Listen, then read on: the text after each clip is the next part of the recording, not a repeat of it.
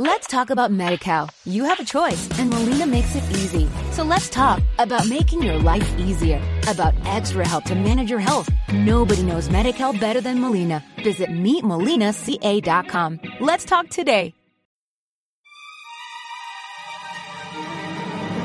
He's got the insta-kill button, so you absolutely can't have him, like, you know, play basketball, anything, any head hits the ground type activity you're going to want to avoid.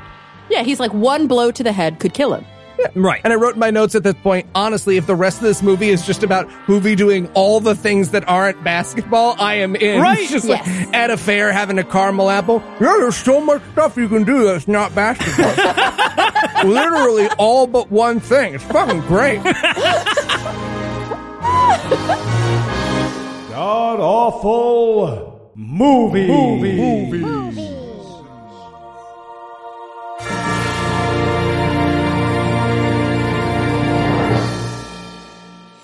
Welcome back to the Gamcast, where each week we sample another selection from Christian cinema because all the other stuff I wanted to do had math in it. I'm your host, No Illusions. Heath's going to be unable to join us this week, but sitting nine hundred miles to my northeast is my bad friend Eli Bosnick. Eli, how are you this fine afternoon, sir?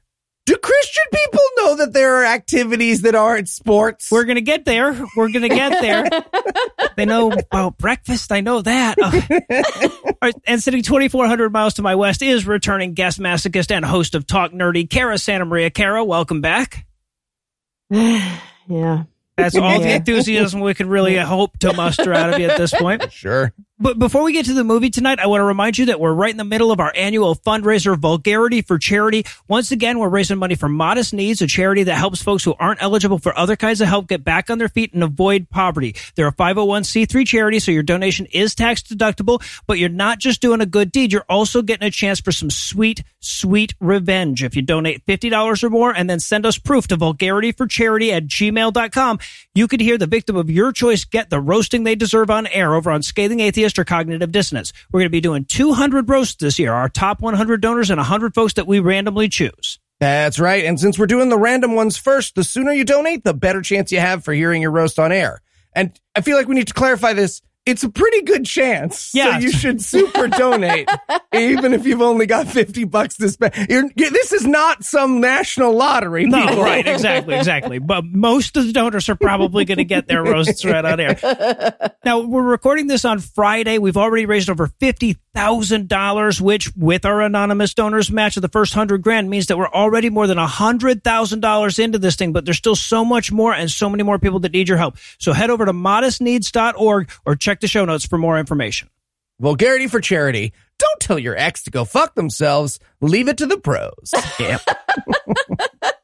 And with that out of the way, tell us, Kara, what will we be breaking down today?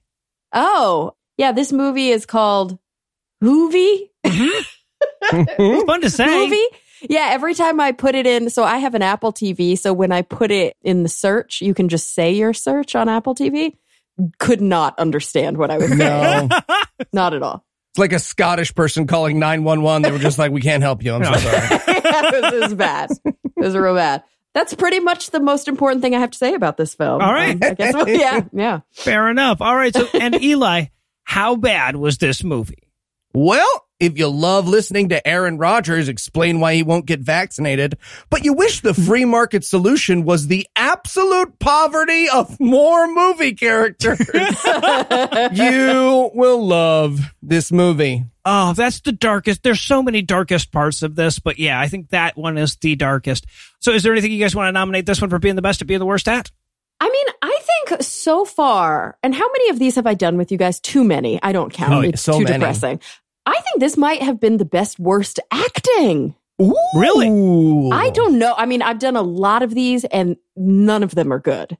But wow, was the acting in this movie bad. The main character and the actress that played his sister were so spectacularly bad that like they they brought everyone else down to their level somehow. Yep. Yeah. It was uh, t- it was and I was just bored. You know, like There's the ba- there's the movies that are so bad they're funny. There's the movies that are so bad they're cringy. This one I was just like, wait, what? You've lost me. Like I just kept wandering. I literally just kept wandering away from the T V, and then I was like, no, I'm at work right now. Yeah. I have to yeah. keep doing this. This is the movie version of filling your mouth with white bread and just being like, yes. well, Yes. I don't know how to extricate this from my body.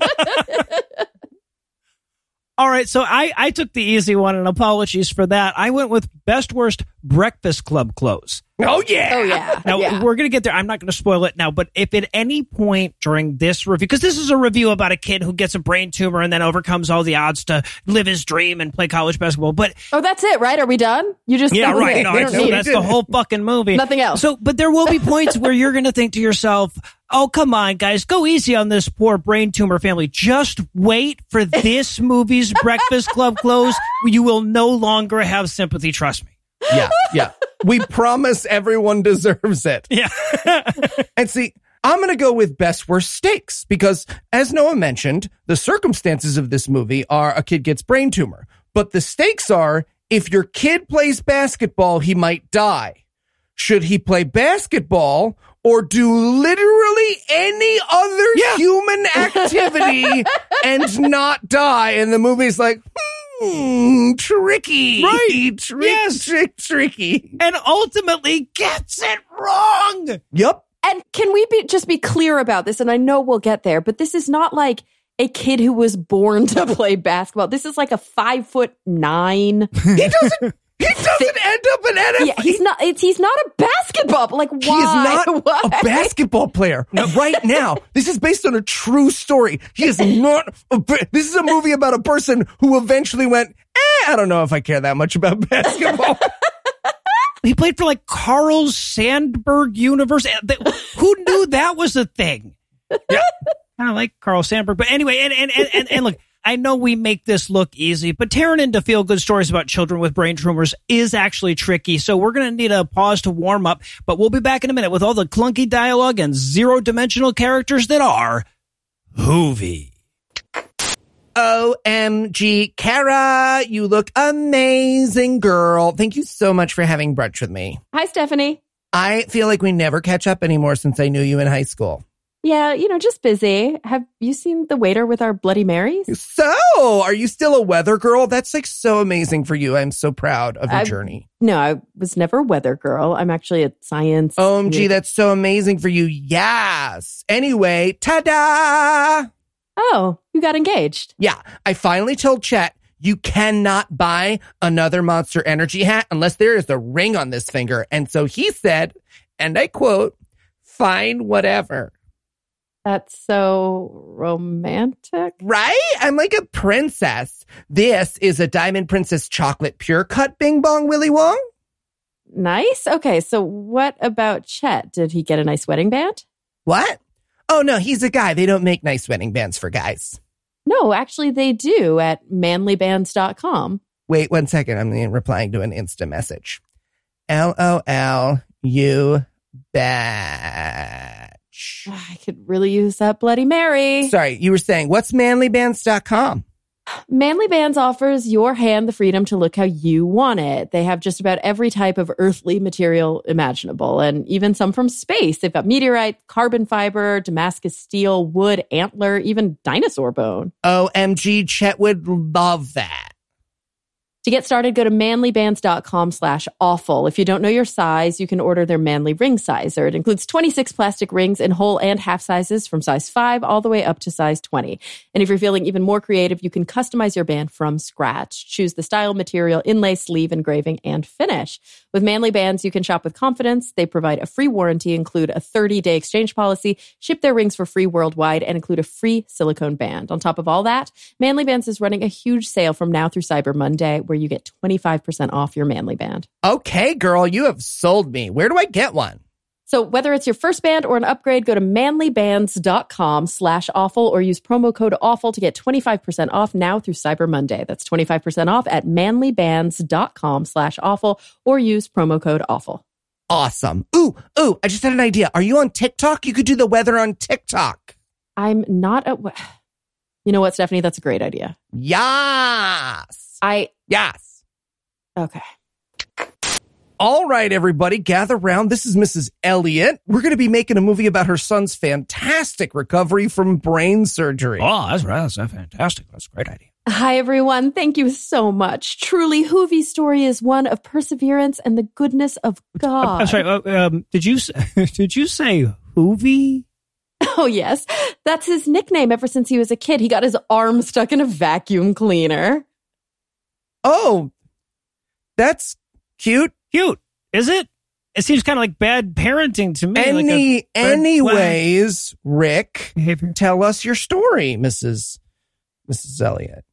Right, right. So Hoovie had a brain tumor, and when the doctor removed it, he told us that if Hoovie continued to play basketball, he could die. Wow. Oh, that's rough. So, so what did he end up doing instead? He played basketball. What? Uh, oh, so it turned out the doctors were wrong, and he was actually fine to play basketball. Yeah. Oh, oh no, he was very much in danger. So, so wait, you just, you guys just let him play basketball, even though that could kill him? Well, he really liked basketball. Sure. Yeah. Mm. No, a lot of seventeen-year-olds know what they want to do for the rest of their lives. Okay, I, but but I am sure that Hoovie is now an N B A player, right? So it was all worth the risk? Oh, no. He he played a little in college, but no, he's not a professional basketball player. Well, okay, okay, so let me be clear here. You risked your son's life for a sport he would give up on his own a few years later anyway? Yes. I got, I got to be honest, I'm not sure how we can make a movie about that. Well, maybe you can put like sad and exciting music in it. Oh, yeah. No, wait. That'll work. Yeah. Sad right. and exciting music. That does it every time. I'm a bad mom. Such a bad mom. And we're back for the breakdown. And in an accidental early hand tip, we're going to open up on one of those bullshit productivity seminars. We're like at fucking the Amway regional convention or whatever. Oh, yeah. yeah. You know how like if you sell enough Cutco knives, they'll give you six minutes on stage at a convention center off the Vegas Strip? That's where we're going to start our movie. I was very confused. I was, you know, I feel like you guys are like these weird anthropologists who discovered this whole culture. Every time I watch a movie, I'm like, oh, all of this exists just below the surface and none of us even knew about it. Yeah. Yep. Yeah. Yep. That's why we're here. So yeah, so she's given her motivational speech. So already bad, but then she starts off with sort of a, let me tell you about my kid. And I'm like, oh my God, I'm leaving. I'm, I'm, I don't smoke, but I take a smoke break now then. Yeah. Her point starts with basically, my life didn't start till I had a baby. And I wrote, ooh, ooh, who had zero seconds for sexism? Yeah, she's like, but, you know, families are miracles that happen every day. And I'm like, this whole mundane occurrence is a miracle thing really needs to look up the definition of miracle, guys. I was also, and now that I have more context, which we all will soon enough, I was very confused by why this woman was basically doing it. Because it, it said like business seminar talk. Yeah. Right. Yeah. She's just going to tell us the story of her kid. Yeah. Like what? I don't care. What does this have to do with business? All right, so my theory, because this movie is like an hour and thirty-one minutes or something, is that the movie was made, they realized it was only an hour and twenty-eight minutes long, and they put this frame of her at this convention on either side of it just to make that ninety minutes. I'm telling you guys, you want an extra seven dollars from Amazon? Because this is how you get an extra seven dollars from Amazon. So then we get, we, we have this little home movie intro as she's talking about her and her husband having a baby. And her husband is played by Patrick Warburton. Yep. Kronk, Joe from Family Guy. So how did you run out of Kronk money, Patrick Warburton? It's funny because I like, obviously everybody knows who this guy is, but I didn't know where I knew him from. Is he in like insurance commercials? Yeah, probably. Okay. He is the deep voice guy in so many things. And it does an excellent job in this movie, but every time he speaks, no matter how tragic the scene, I'm like, hey, it's Joe from Family Guy. Yeah. I don't even think he does an excellent job in this no. movie. To be fair, he, I think you're just, you're just like taken by his like cool voice, because the truth is he has no emotion in his voice ever. I think honestly, it's, it's more a, a case of like, you know, you're comparing him to the other actors in this film. That's fair. Right, yeah, yeah, by comparison, he's like Anthony Hopkins. So maybe I just, I've so done that right. in my head. Yeah. So I love that at the beginning she's giving, like we said, this like weird kind of, it's just all exposition. Like, let me mm. give you all the background so that we can dive into the story because we only have so much film. And she's talking about her kids and she literally says the line, Jen was a born runner and jumper. What? What's a jumper? Like, born jumper? Yeah, like what a weird thing to say about your daughter. Cut to the maternity ward. We see this kid bouncing off the walls. Oh, okay. You know what? That's on me. That's on me. Another born jumper. We get them all the time. Yeah. So, and, and honestly, I love this fucking Meg Griffin character that we get here. Th- this actor is terrible, but they just keep like sticking her in. Like, you know, her brother has a whole movie about him, so they want to make sure she gets a few things too. There's mm-hmm. just yeah. So obviously, what happened? She was like, "So they're making a movie about Hoovie. Am I in it?" And the parents, as they were working on the screenplay, was like, "Are you in it?" Desperately scribbling in pencil. Of course but, you're in it, honey. The time I got that born runner and jump. Right, so but we learned that she's a born runner and jumper, and her brother Hoovie, we'll get to the name in a minute, was born with the power of divine basketball sight. Yeah, apparently. Also, I just want to throw this out there. They do that thing that movies do where they take older actors and they try and show home videos of when they're younger. And like, look, I've aged like a tuna fish sandwich on a car dashboard, but these people do not look like high school sweethearts, which is what the narrative is telling us. Yeah. They look like high school sweethearts who did their prom inside the Ark of the Covenant. so- Yeah, but so then mid-opening monologue, we see Hoovie collapse on court as if to say, don't worry, this movie will eventually have things going on. And then we get what I'm calling second credits. Mm, yep. Mm-hmm, right? Mm-hmm.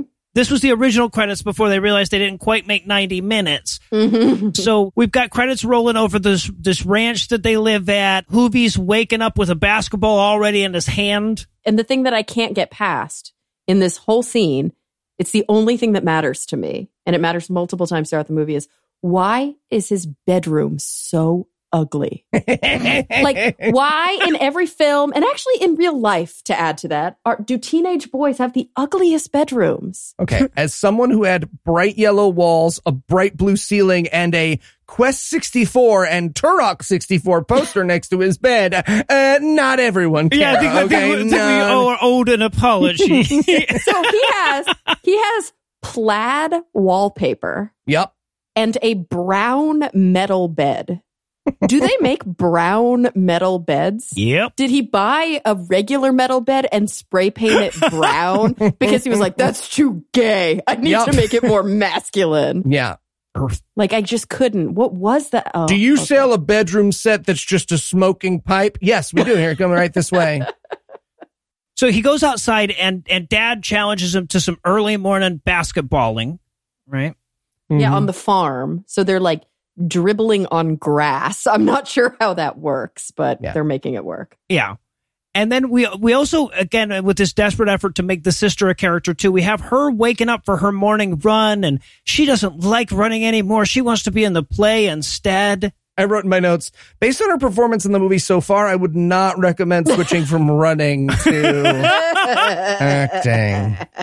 What I love so much is this entire movie. The premise of this movie is that even if you were, you know, you could die at any moment from falling, you should always follow your dreams. Unless you're a girl, in which case you should stay on your fucking track team. Yeah, or give up your dreams. Who cares? You don't exist. Right, because well, we never revisit this. She's like, but I want to be in the play. And they're like, no, you're going to run. And she's like, okay. And that's it. You're right. Yeah, I'll tell you what, kids. Whoever of you gets the rarest disease this year, we will focus on their sports career. Yeah.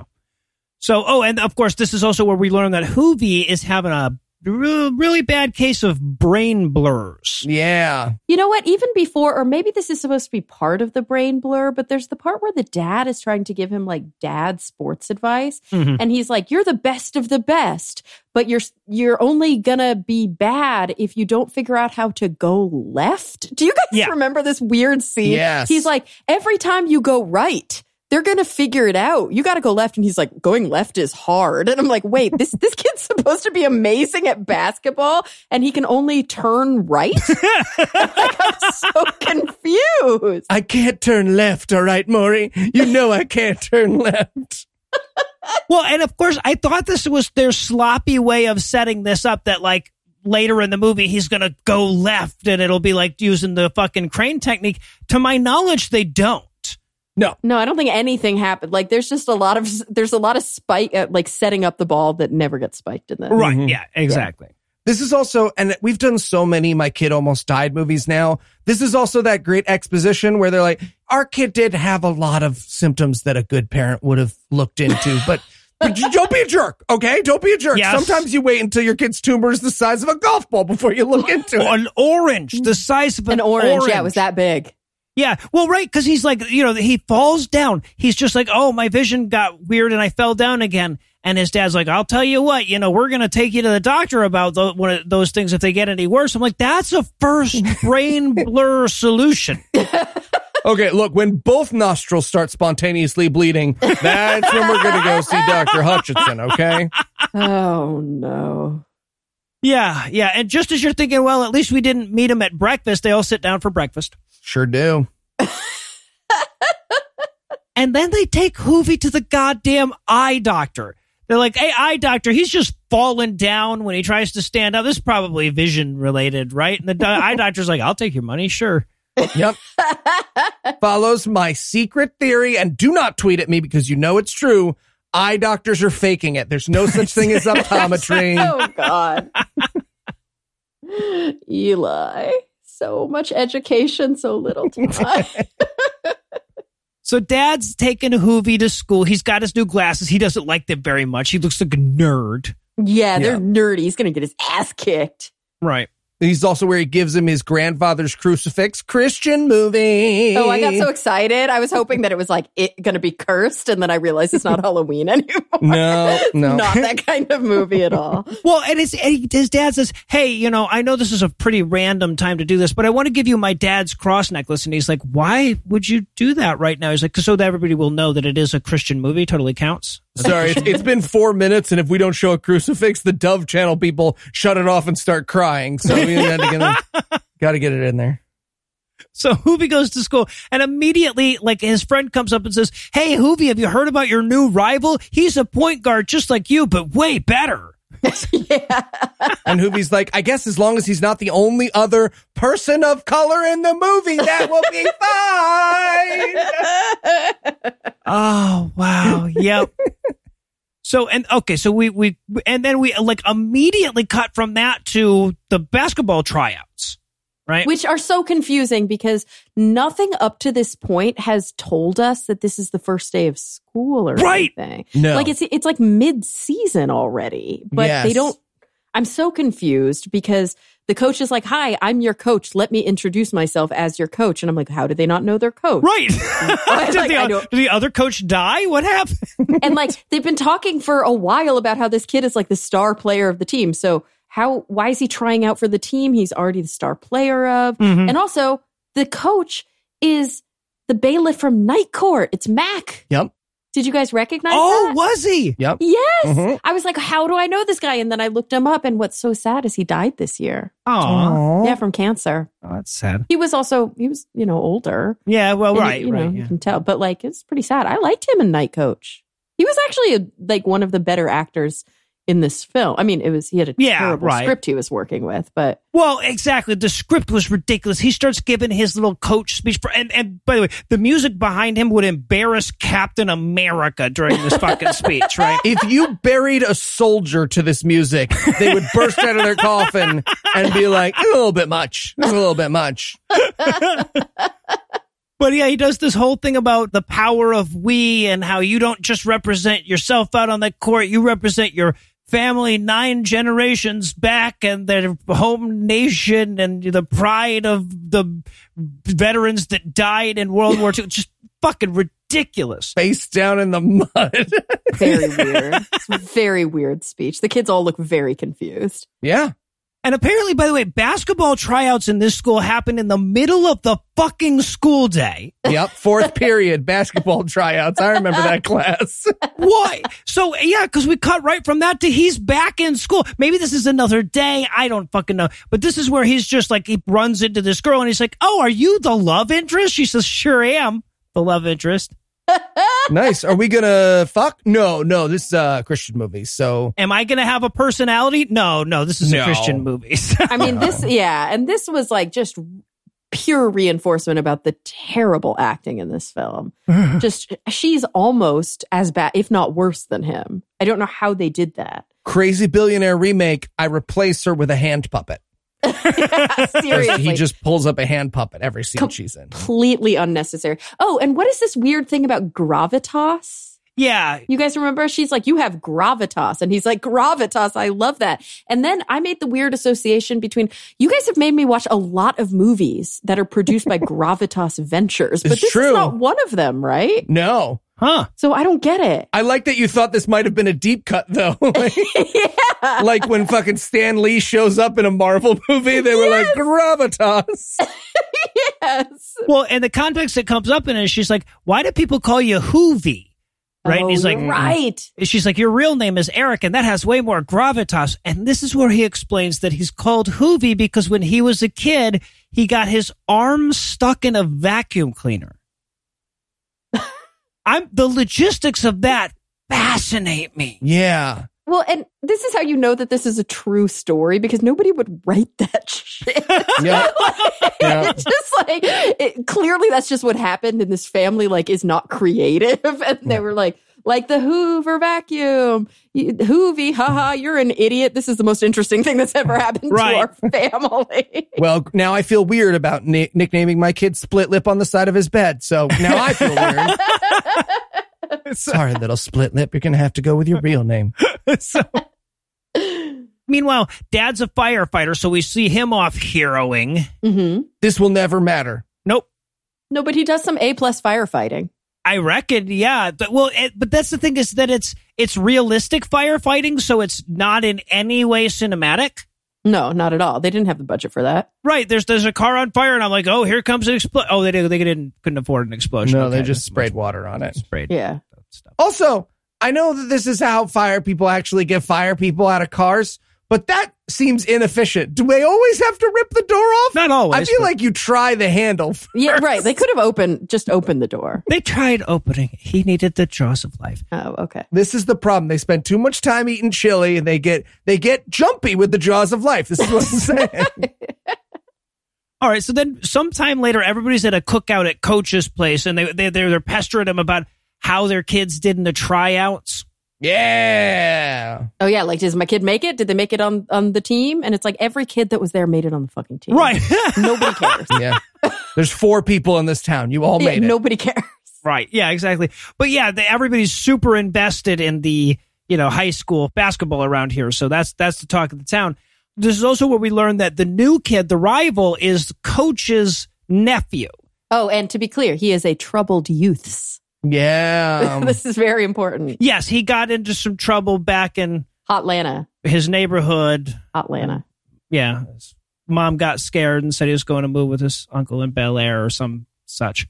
And no one, no one in this entire movie will be like, okay, this is the only teen of color, right? The coach is black and this kid is black. No one will be like, hey, let's make him feel welcome now that he's surrounded by our chalky white goodness. Well, of course not. They're just going to be like, he is up to no good. What a normal thing to think about this person. Remember, their town is literally called Normal. And yes. It's full of white people.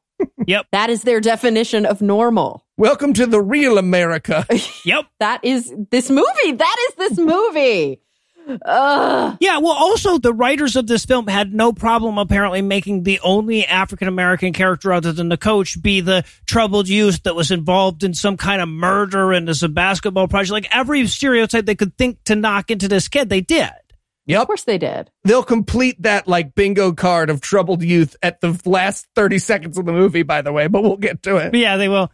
So, and then, of course, this is where Father Stephen Baldwin stands up to give a speech. He will never show up in the film again. Okay. Because of the fact that he will never show up in the film again, I am forced to believe that Stephen Baldwin just wandered onto set and was like, excuse me, excuse me, may I have your attention? I would like to make a speech. I would like to make a speech. I've been in several movies with guns and everyone turned out fine. Thank you. Oh, I'm just saying, maybe hire waiting. me more often.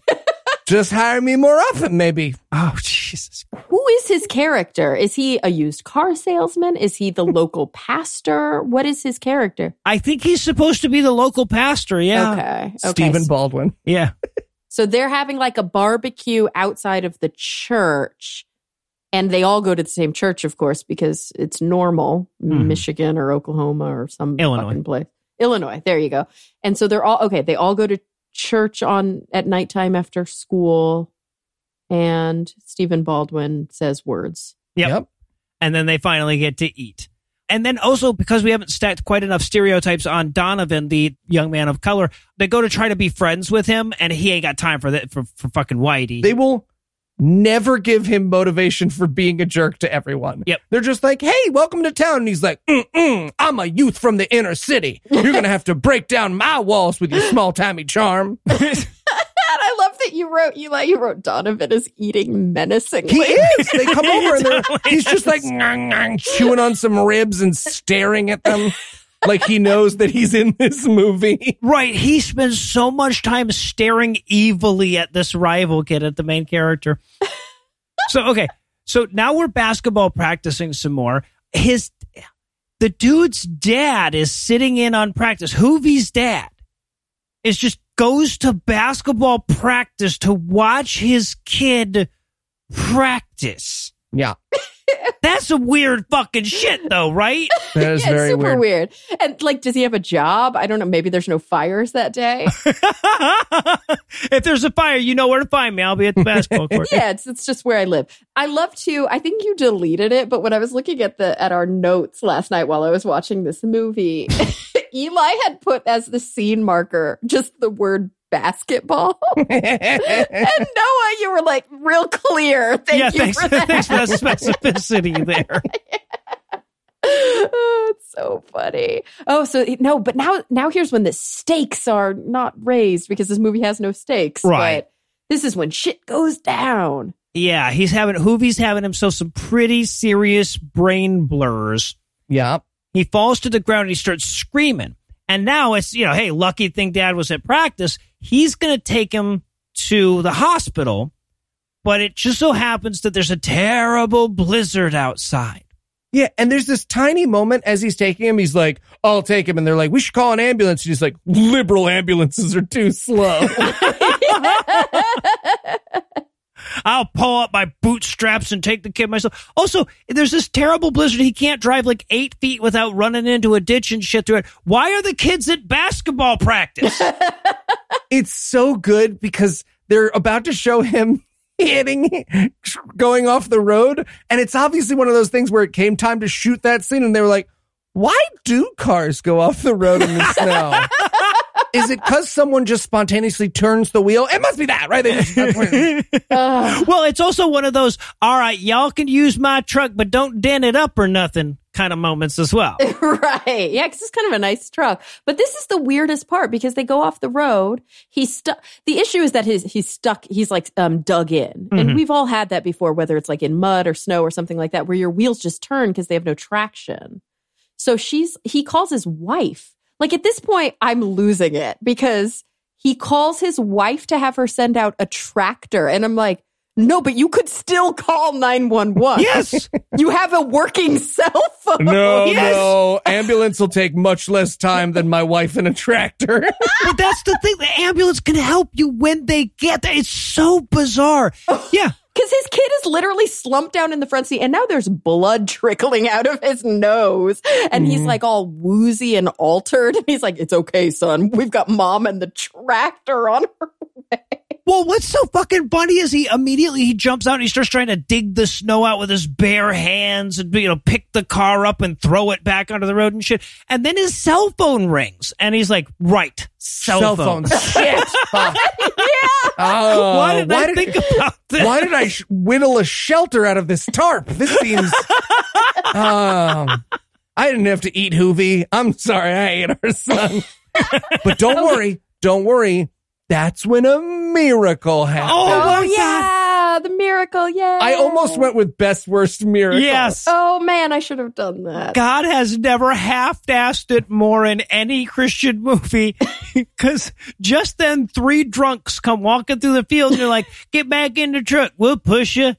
That's it. That's it. And, and they do. And they're supposed to be angels. And my husband never saw them again. Therefore, they are angels. She, the, the voiceover literally comes in and says, in case you didn't catch that, they were angels from God. Yeah. Those three guys. Angels from the local bar, apparently. Yeah.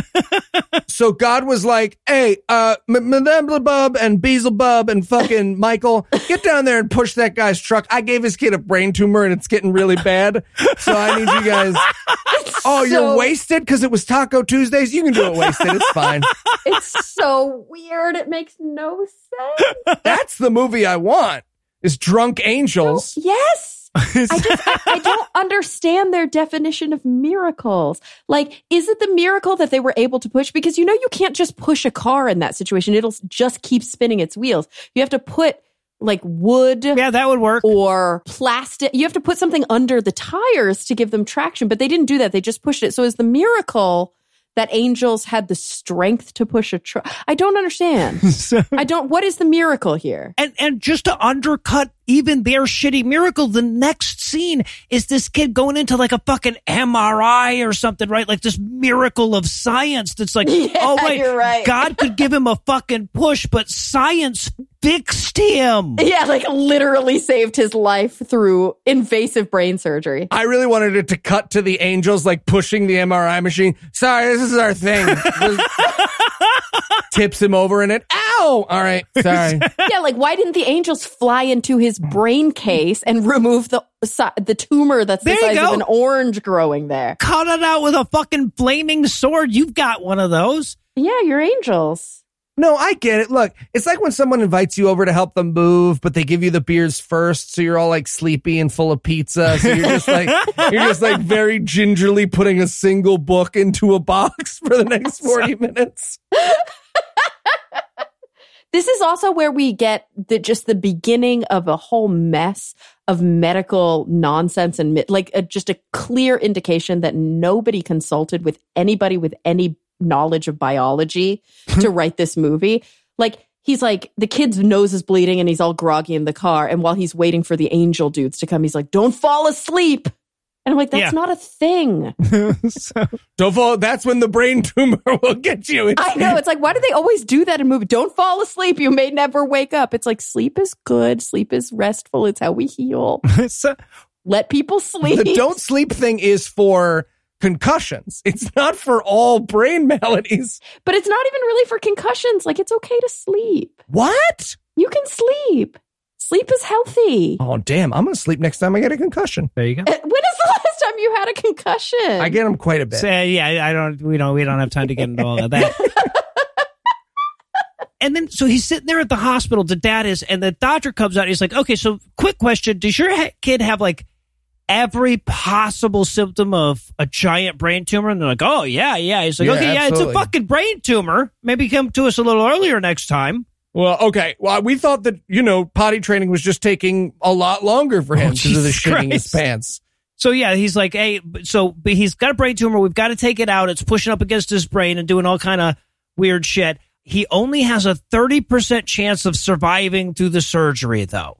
I didn't hear that. I heard that he had a thirty percent chance of not surviving. Oh, I, I could have had that wrong. I, I but but like even on the lower end, like. I, I was already writing in my notes, okay, that's not miracle odds. That's just, like, there's three and a half cases you didn't make movies about, right? No, exactly. And it was like, it was really weird. Just everything about it was really weird. He was like, you have a thirty percent chance of a coma or, quote, neurological impairment with, quote, brain surgery. As if brain surgery is just one thing. Right, yeah. Uh-huh. All brain surgery leads to thirty percent chance of coma or neurological impairment. It's like, no, it doesn't. People get brain surgery all the time. There are awake surgeries. There are minimally invasive surgeries. There are all different sorts of surgeries. They don't all have the same prognosis. Everything about this is stupid. Also, You wouldn't get this type of surgery in that shitty local hospital. No. Right, yeah. So tell me the Bloomington Normal Hospital doesn't yeah. do the fucking... Yeah, yeah uh-huh. he, he would definitely be sent to a larger facility. Oh, no, we we we got a brain surgery chair. We bought... We, we thought it was a massage chair. We bought it online. Where your face goes down. For Relax Tuesday. Yeah, uh-huh. Okay, so there's a lot that happens in this scene that I have to talk about. So, okay.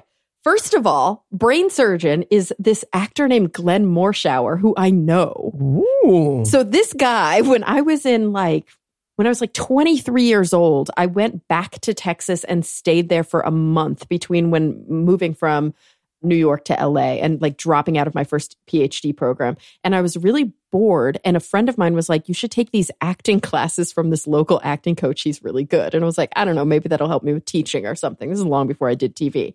And so I took this weird local acting class in Dallas, Texas. And Glenn Morshower was like the star of our class. Nice. Oh, really? Yes. The redhead guy who always plays a military guy yeah, or yeah, a cop. Uh-huh. Yeah, yeah. yeah. Yeah, he's one of those, like, you'll recognize him immediately when you see him, guys. Yeah. For sure. Like, so this was, like, re- it's really weird, A, seeing him as a brain surgeon, because that's, like, completely out of character for him.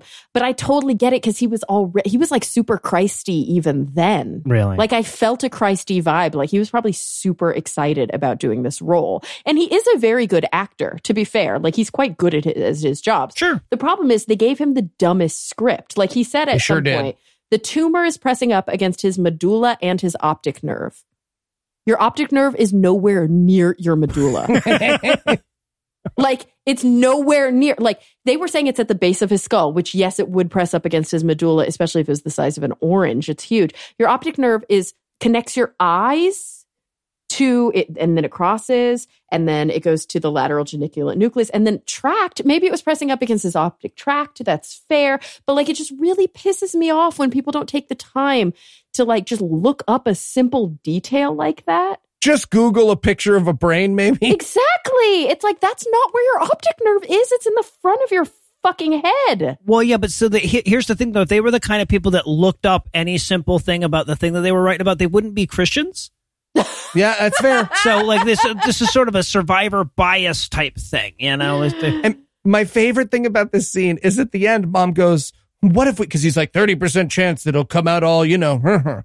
And she's like, oh, well, what if we don't do the surgery? And the doctor's like, well, and he just, he'll die? He just fucking dies. It's he'll die. That's what tumors do. They kill you. Skull. So. Yeah. Did you yeah. think I was coming out here to tell you about the optional procedure? This isn't a skin tag, lady. Remember when his nose bled and he fell on the ground?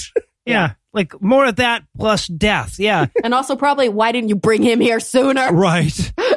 Bad parents. Very bad parents. So then we get Hoovie waking up. Dad gives him a few words of encouragement, and, and or actually, he gives Dad a few words of encouragement, right? He's like, it's okay, Dad. I'm young enough that I haven't really started to question my religious upbringing, and I still believe in heaven, so this will be fine. And the dad's like, yeah, I'm older than you. Yeah, he's like, Dad, I don't understand. If you really believe in heaven, isn't this like a, a slightly unpleasant blip in me living in paradise forever? And he's like, shut up, shut up. We, we do. You're fucking it up. We do believe. Fucking it up. I just don't want you to be happy for all eternity next to the hand of God. Nope, not that. It is that I... Shit.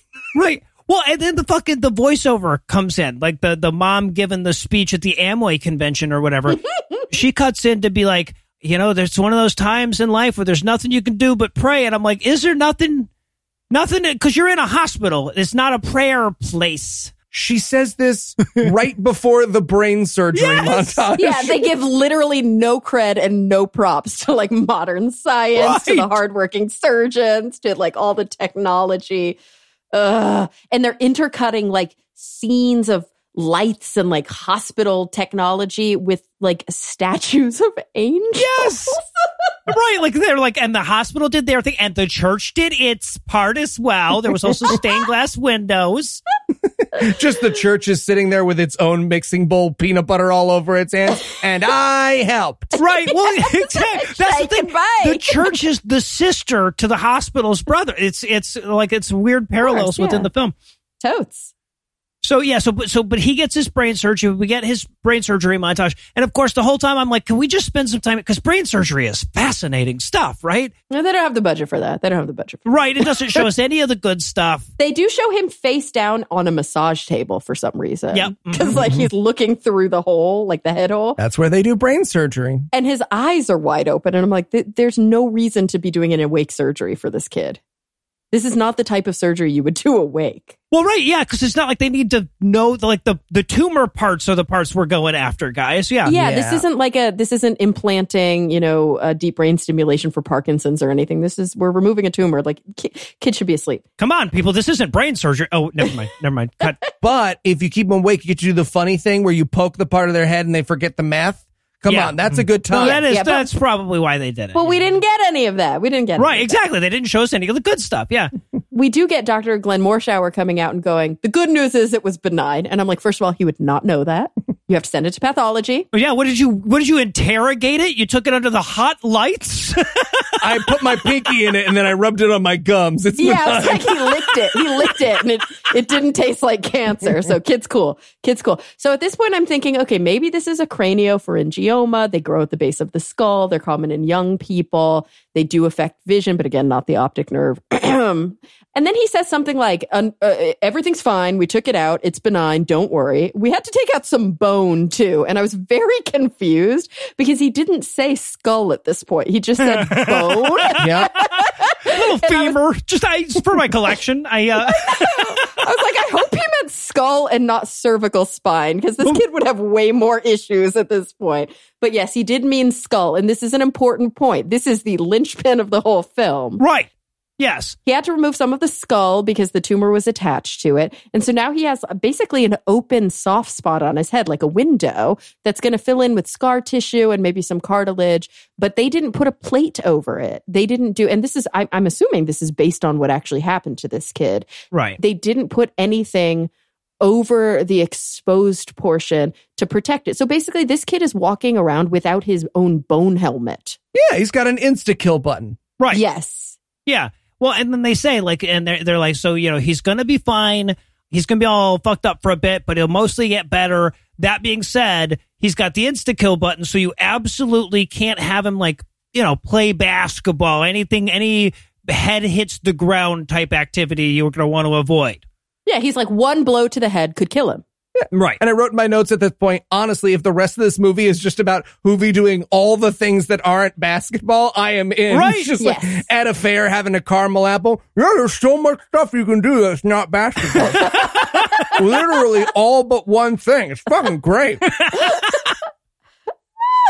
All right. Well, I'll tell you what, as we've already suggested, he's fine except for a few of the basketball playing parts are the stakes of the movie. So with those established, we're going to pause for a quick break, but we'll be back in a minute with even more Hoovie. Hi, welcome to ShopMart. Can I help you? Yeah, where's the checkout? Oh, you mean the robot that took my job? It's right behind me. N- no, I meant the actual checkout lane. Oh, uh, well, we only have one right now and everybody ended up paying in pennies. Yikes. A lot of coupons. Yikes. I was really just hoping to make myself a fresh home-cooked meal, you know? Oh, well, if you wanted that, why didn't you try HelloFresh? What's HelloFresh? With HelloFresh, you get fresh, pre-proportioned ingredients and seasonal recipes delivered right to your doorstep. Skip trips to the grocery store and count on HelloFresh to make home cooking easy, fun, and affordable. That's why it's America's number one meal kit. Oh, wow. That sounds like so much better than trying to operate this broken robot. It sure is. Also, don't don't put anything in there or it'll think you're stealing it and I'll have to walk over super slow and then punch in my employee code while glaring at you. So I just hold my food until it's checked out? Yep, you sure do. HelloFresh offers fifty menu and market items to choose from every week, including vegetarian, calorie-smart, and gourmet options, providing plenty of variety. And as fall transitions to winter, there's nothing better than cozying up with a comforting home-cooked meal. Recipes like chicken ramen and shoyu-style broth and turkey ragu gnocchi make it a no-brainer to skip on paying for takeout. That does sound delicious. It is. HelloFresh sent us a box to try, and the food was tasty. I felt like a master chef. Eli, what are you doing here? Oh, I'm buying the same groceries as you so that we can become better friends. That's weird. Yeah, just ignore him. So how do I sign up? Just go to HelloFresh.com slash awful fourteen and use code awful fourteen for up to fourteen free meals and three free gifts. Did you hear that, Kara? You can go to HelloFresh dot com slash awful fourteen and use code awful fourteen for up to fourteen free meals and three free gifts. Yes, I did. I heard that. So, oh, hey, the only working robot is free. Thanks. Nice. Can't wait to eat some of this kale. Yeah, it's kale. It could be kale. Yeah, I think it's kale. Yeah. So tell us, doctor, is Hoovie going to be okay? Uh, well, if we get this tumor out, I, I think so. What are his chances? Um, I think I'd say thirty percent. Oh, goodness. But I can get you good money for those odds, though. I'm sorry, what? Well, you know, I'm a doctor, and, and doctors, we just love to put survival percentages on people almost as much as we love saying things like, you've got six months, you'll never walk again, and it would take a miracle. You see, it's all part of our complicated betting system that we run here at every single hospital. I have almost one hundred K on that kid down the hall kicking the bucket today. Oh. I mean, you know, why else would this very real practice of doctors constantly like naming odds of survival happen? It's it's not like this is just a device made up in movies to downplay our essential contributions to medical care, right? No, it's all a complicated series of bets that all doctors secretly have on all their patients ever. I see. Now, uh, how open would you guys be to, like, uh, fixing the bed a bit? I'm sorry? You know, I've just, maybe I slipped during surgery. I used the wrong size drill bit. Or, you know, maybe I just leave you guys in the room with him and a pillow for a few minutes. I'm, I'm just, I'm, I'm talking like two to one odds on this, guys. We could make a mint. Oh, doctor, no. We would never. Oh, all right, fine. I'm just, I'm just asking. We'll keep it straight. Um... Can I interest you guys in the spread? I mean, we'll hear the spread. Well, yeah, you got to hear the spread. And we're back for more of this shit. We're going to rejoin the action three months after the surgery. Hoovie is finally heading home. Mm-hmm. Why does he have a speech impediment? Well, so this is the best part. For this scene, the actor has like a Skype delay speech impediment. And the director was like, hey, man, our movie's going to be seven and a half hours long. And so he doesn't have it in any others. Nope. Nope. He gets over it after this drive home. It's, uh, yeah. Yeah, like it just didn't make sense, like, again, because of where his tumor was. I don't understand why. I mean, maybe Sarah Beller. He has an eye patch and he's walking with a cane. I wrote in my notes, I don't want to be a jerk, but that doctor really oversold the success of that operation. Three months later and he's rolling around on the ground. E T cone home. Okay, you know, maybe we shouldn't worry that much about whether or not he's going to play fucking basketball. And I guess that part is real, right? Because, you know, the images I'm of sure, the actual yeah. kid. Like, I think he does wear that thing where he has to wear the eye patch and switch it from eye to eye so that his other eye gains strength, sort of like you do with kids with strabismus. It's like how you strengthen the eyes while they're healing. Interesting. Yeah, the piano teacher. But mostly all I noticed in this scene was that he's back in his fucking bedroom with that wallpaper and that brown metal bed. Well, what I noticed was how lazily written the goddamn dialogue. The kid turns to his dad during this scene and says, Dad, will I ever play basketball again? And the dad's like, yeah, that's the plot. Good question. Moving on. Okay, so it's been three months. We've determined that your life is all about basketball. You walk with a cane and speak at the speed of Richard Dawkins. Yeah, yeah, you'll probably play basketball. I'm sure, we'll talk about it. We'll talk about it in the middle of sec too. Yeah, right. So, and, and of course, then he gets home. Mom and the sister run out to greet him and everything. And, and he's like, doesn't want anybody's help. Damn it. You know, stop trying to help me walk. And he's like, dude, you're, you have a cane. I, it probably would be good for them to help you. Mm-hmm, mm-hmm. You do it myself. I love talking like a speak and spell. I'm awesome. It's so weird. It's just, I still don't understand why he can't talk, but whatever. He got a card from love interest saying, you are my friend, my friendly friend of friendship, Annie Lynn. Yep. And by the way, he looks up from that card and he's like, oh, yeah, she wants me. Well, but like, what does that really even mean to you've seen like Eli? I've shared some of these like horrible Instagram posts where it's the two people who are like, what do we do in our Christian relationship? Yes. We don't kiss. We don't have sex. We don't touch each other, but we play board games. It's like, yep, that's what he is thinking about. You're right. Yeah, this is like, so oh, we are going to play so much sorry. Oh, my oh, God. I'll whip her ass at sorry. I'm going to destroy her at Azul. And then, okay, so then we get a montage of, of him rehabilitating. This will be the first of like twenty-three montages in the second act of this film. Yeah. Mm-hmm. Also, they've got him like stretching and walking, which I'm sure are part of P T, is being slung over the back of a, of a horse like a sack of flour, P T.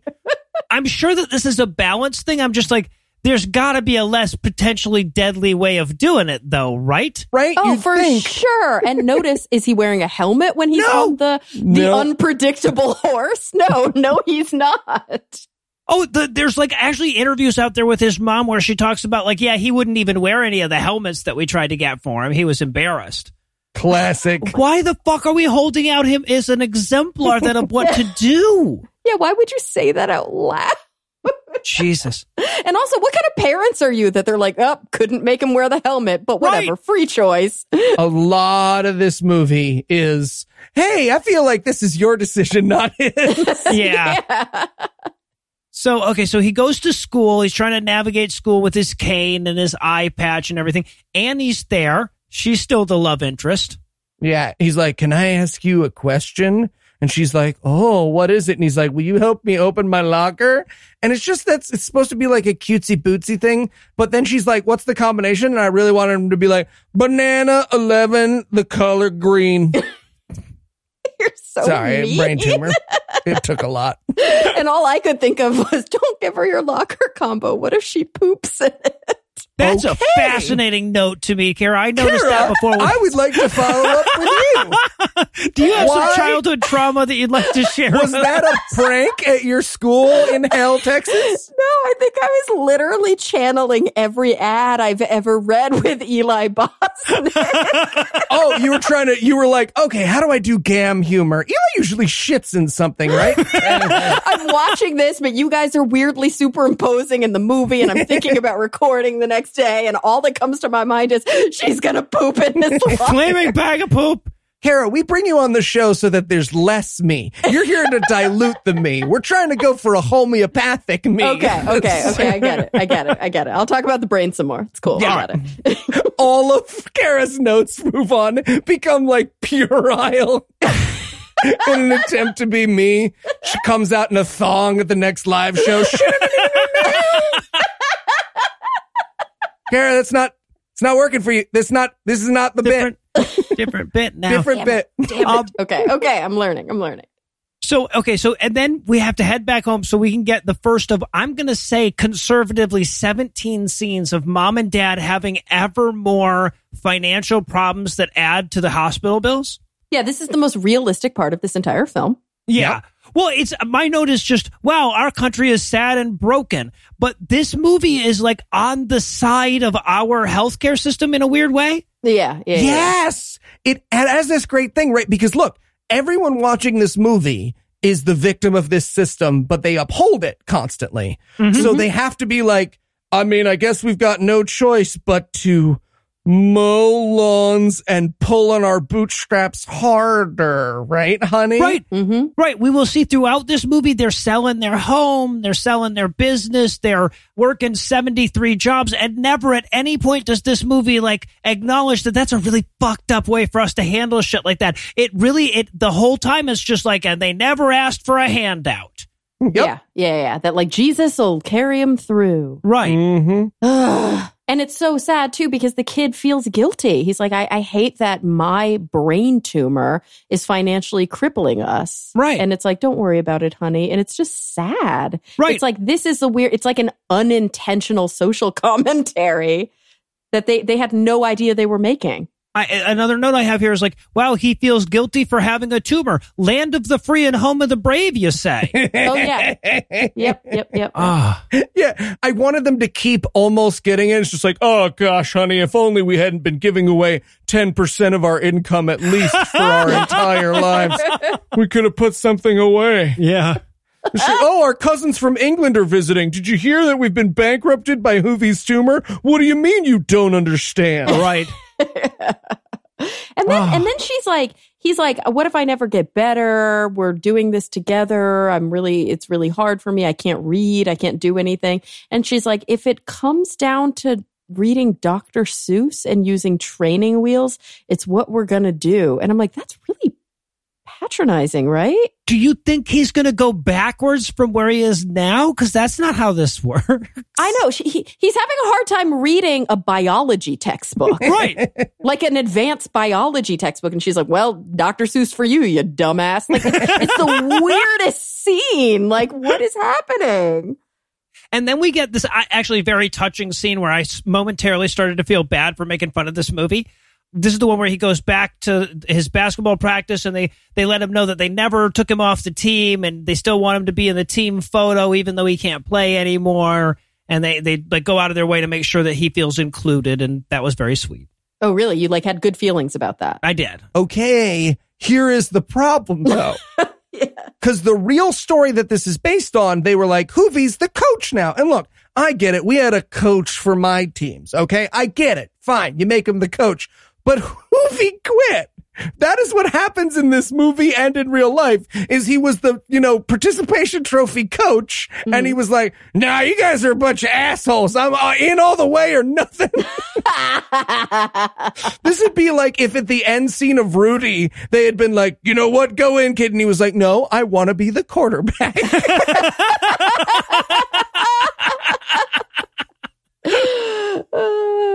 So, and then meanwhile, back home, Dad realizes that they're going to need a new septic tank. And I just, I wrote in my notes like, oh, if this just keeps coming back over and over again with bigger shit, I'm going to love this movie. It does, and I didn't. So yep. Sorry for writing that in my notes.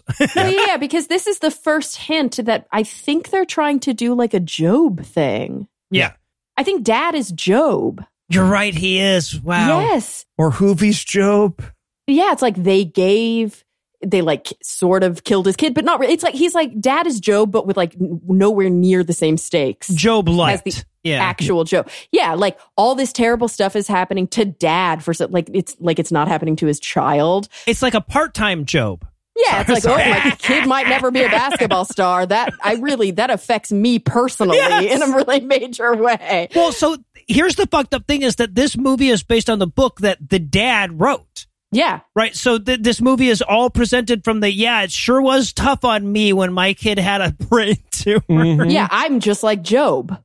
Like that's what that is. Dad's yeah. thesis statement is I am just like Job. And the septic tank will just be the first in a series of problems that happens that will ever more point to capitalism as the issue. Like yeah. the last thing that happens to their farm might as well be like a new money Zuckerberg comes in and shorts their farm. Like, what? Oh, God. Oh, no, I invested in a Dogecoin and everything went away. Oh, it's so true. Like, this is clearly an example of being failed by our capitalist system. But instead, it's like God is testing us. Yeah, right. Yep. Like, are you kidding me? Where were you when Adam Smith created the whirlwind? And there are there are actual solutions to some of these problems. Like, the mom is literally saying, like, I can get a job. Let well, there me you. go get a job. Yep. And the dad's like, no wife of mine is going to work, bitch. Like, it's insane. That's so fucked up. Like, how how much is that? Does that undercut every single other thing in this fucking movie? They're like, oh, yeah, we're just so desperate for money. And she's like, well, I guess I could work. And he's like, no, you can get back no. in the fucking kitchen and take off those shoes. Yeah, it's literally. You know that you'll turn into a lesbian again the second you get into an office. I mean, come on. So... All right, now we're back to basketballing, and yes. Oh, this is where you said thanks for narrowing it down, Eli. Oh, yeah. This next scene is also just called basketball. Yep, there it is. So, yeah, so we get back to the basketballing, and this is the part where Hoovie is going to be the participation trophy coach, and I thought they were going to go for the bit because, like, Donovan needs to be coached up good, and uh, Hoovie's like, don't worry, coach, I'll take care of this, and Hoovie just kind of yells at Donovan, and it doesn't help in any way. Donovan's like, fuck you, and then walks off. Yeah, nothing changes. It doesn't help. Everyone is unlikable. It's the weirdest scene. He's like, you listen to me, because he's still doing the voice. He's like, you listen to me, and then you need to play better. And Donovan's like, I understand that you're all trying to do a nice thing, but this is not helpful to me as a basketball player or a troubled youth. Well, right, but Donovan's character is such an asshole that he's like, I'm sick and tired of this fucking brain tumor recovery and bullshit, you know, just kind of marches up. Reaches over and taps him in the back of the head. Oh, God. He made me do it. He made me do it. And I actually realized in this scene that Donovan's not the only black kid. Like, I thought that they were that obvious and they made him the only black kid, but there's like one other black kid on the team. Right, yeah, no, he just doesn't have any speaking lines. Yeah. No, yeah, he's very grainy in the background, but he's also shaking his head disapprovingly, like, I'm with the white guy on this one. Yeah, uh-huh. They will slowly but surely insert more black extras into this movie. As like, though they're making a college brochure and panicking. Like later, you're just like, they're walking through the background and then walking backwards again, walking forwards again. They change outfits. There's just like whole white characters, like who, like number seven was white and now he's just black for right, some yeah. reason. Like what? Oh, and then we have to get the scene where mom's at the bank learning that even if they literally sell their farm, it wouldn't pay off the medical bills. Yeah, and I'm yeah. like, how shitty is their farm? Right? Yeah. yeah, exactly. I guess it's like multiply mortgaged. Oh, oh. And then we see, this is just so much for me. We see dad standing next to son. And I know they've been in a million scenes together, but it really hit home for me that dad is literally twice the height yes. of the son. Yeah. And I'm like, yes. why is everybody so intent on this kid playing basketball? Right? Mm-hmm. Like, he comes up to his dad's belt buckle. Yeah. It doesn't make any sense. Kind of rains on the basketball dreams a little bit there. And then the kid, I mean, now it's become a caricature. Like, this kid is Napoleon Dynamite at this point to me. Oh, wow. He's yeah. just like, gaw! Everyone leave me alone. Gaw! And he's always throwing himself down on his bed and, like, getting mad at people for, yep. I don't know, being concerned. Yeah. So, yeah, but he's, he sure is bummed and he can't play basketball anymore. So him and his dad go out fishing. No, horse they fishing. go out. Eli, what did you say they go out Horse doing? fishing. Horse, horse fishing. Horse fishing, yes. I spit. I was drinking tea while I was typing and I spit it on my keyboard. I don't know why, but horse fishing is the funniest thing at like two o'clock in the morning. It's, it's a challenge because, you know, they clip-clop and they scare the fish away. It's how yeah. a real man does it. Yep. They are. They're walking around on the backs of horses with fishing poles. What are they doing? So, and, and again, this is how poorly written this script is. They go out fishing and the and the kid says, boy, dad, I sure can't wait to get back to playing basketball again. Like, the characters are just constantly saying their larger motivations out loud. But finally, dad explains to him, apparently they haven't told him about the insta-kill button on the back of his head yet. No, they have not. They never got around to it. I feel like that's a day one thing. Yeah, like hopefully he doesn't just like randomly bump his head because this is really important knowledge. Yeah. And to be clear, as the doctor clarified, this is not a forever situation. There is going to be soft tissue that grows over it. It is just right now while he's recovering that he can't play basketball. Yeah, exactly. And I think at this point, we're like months out of the surgery. Right. Yeah. Well, we did a three month time jump. Yeah. So, yeah. So, okay. So, and then we have, just in case that Job thing was a little too subtle, we have this scene where Hoovie goes to talk to the coach, right? And he's like, I don't think I, I could be around this basketball anymore. It just makes me want to play it really bad. And so the coach tells him the story of Job. And I'm like, that's not a real good story for you guys. I don't know why you guys think that telling the story where your God tortures some guy to win a bet helps your cause, but it never does. I also, no. I genuinely appreciated the edit they made to the Job story where they were like, and then Satan said, let me do a bunch of bad yeah, stuff to him. Uh-huh. Yeah. Was it Satan that did that? Well, let me let me check my... Uh, let me check my who was doing the boils and the children killing and the house collapsing? I think I was doing it. Also, by the way, I, I should I just have to point this out. Is anybody if anybody else out there has read the Bible before? The book of Job is the, is, I believe it's the oldest book in the Bible. It's also some of the weirdest shit ever written. The rant that God gives to Job is like he's trying to start a fight with him in a Denny's goddamn parking lot. It's the weirdest thing ever written down. There is no reason for Christians to ever direct people towards the book of Job. But they love it. They I love know. it. They and love it doesn't it. make any sense. I guess, I guess in their mind, the takeaway is that like no matter how much God tests you, if you keep your faith, you'll like win in the end or something. But I don't yep. get it because basically he murders, like God does everything terrible. It's like pestilence, like Job loses like his livelihood. He loses kills all his, of his kids, livestock. He murders family. all his kids, kills his wife, like does all this terrible stuff. And then, and then he's like fighting with his friends because his friends are like, bro, you got to keep the faith. And eventually he's like, no, fuck God. But then he comes back around. And then God almost kills all his friends. But then Job's like, no, don't kill my friends. They're cool. And he's like, okay, I guess I won't kill your friends. And then at the end, he gives him new kids. And somehow that's supposed yes! to make yep. up for the fact that, that his actual kids were dead. Yeah, if you want to know how stupid the book of Job is, the happy ending is he gets brand new kids and a brand new wife. So it's all better. Yes, that's the story. And so, okay. Oh, remember Sis being a character in this movie? Oh, yeah, sister. Yeah, she can jump. She was a born jumper. Born jumper and runner. Okay. So we get this weird daddy-daughter date with with her and, and the dad. And there's no, again, this is just there because she, you are also in the plot. We did not forget to write you in the script. So this is the time that dad, while they were in the middle of all these dire straits, got her like a sweet-ass Jeep. Oh, yeah. He's like... She's like, Dad, we're parked over there. Where are you going? And he's like, we're going to your new car. And it's like a nice car, like way nicer than any car I ever drove. Right? When I was a kid. Like, how can they afford this? They're losing their farm. Well, that's what they could get when they sold their farm. Well, so, okay, but here's the, st- they try to address that within the film, right? Because he's like, well, you know, uh, old man so-and-so gave it to me because I pulled those stumps for him. I'm like, no, the fuck he didn't. And also, why wouldn't you then sell that for money? Right, right, to cover more of those medical bills. Yeah, he also says, uh, oh, honey, don't you remember? Be not afraid is what the angel says. And I was like, uh, sorry, real quick. You're talking to your teenage daughter. Be not afraid is what the angel says right before he rapes a teenager. That's Just true. Not a great. Oh, wow. Really? Yep. Yeah. Yeah. Oh yeah. God. No, that's what he tells the Virgin Mary before God rapes a kid into her. Yeah. Oh, my God. Yeah. It's it's also just bad life advice in general. Like, like I, it just it just shows the minimal depth, it just the, the narrowness and the superficiality of everything about this movie that she She's like, life is hard, isn't it, Daddy? Things are scary right now. And he's like, what did the angel say? Be not afraid. And she's like, oh, I feel better now. Yeah, right. Shit, I didn't think not to be afraid. Well, what?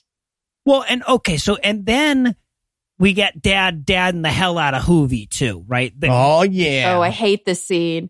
You guys, this, I completely tuned out this whole story. I have no idea what happened in this scene. Can you explain it to me? This is one of the dumbest analogies I've ever come across, right? Yeah, I don't get it. So, okay, so he's gonna, dad's telling Hoovie the story of this tightrope walker. And he's like, yeah, the tightrope walker was really good. And he was going to go across Niagara Falls, and everybody's like, oh, awesome. And he asked the audience, he's like, all right, who thinks I can make it? And, and everybody's like, yeah, I think I think you can make it. And he's like, all right, who wants to get into a wheelbarrow and let me push them across? And nobody would do it because they didn't have enough faith. Oh, my God, that's what happened in this scene? That's the story. Oh. That's the story. And the conclusion of that story is, I need to get in the wheelbarrow of your... Tight. Wellness. Right. Oh, right, because this is about the dad. I forgot. This whole yeah. thing is just his narcissism. Right. Yeah, well, right, right, exactly. And and the dad says, look, I've been worried this whole time because if you fall on the ground in a way that would be harmless for most people, you will instantly die. I need to get over my fear. I need you to stop being such a puss about that. Right. Yeah. That's the message. Yeah. He's like, you've clearly like decided that you don't want to wear a helmet. I need to be okay with that now. Yep. Yeah. What? And then, and this advice, and, and basically that's his way of saying, so if you want to play basketball again, I don't care what your, the hole in your skull has to say about it. It's your choice. Yep. Yeah, this kid who like has no concept of mortality. Because the best assessors of risk are seventeen-year-old children. seventeen-year-old boys, to yeah, be clear. Right. seventeen-year-old boys.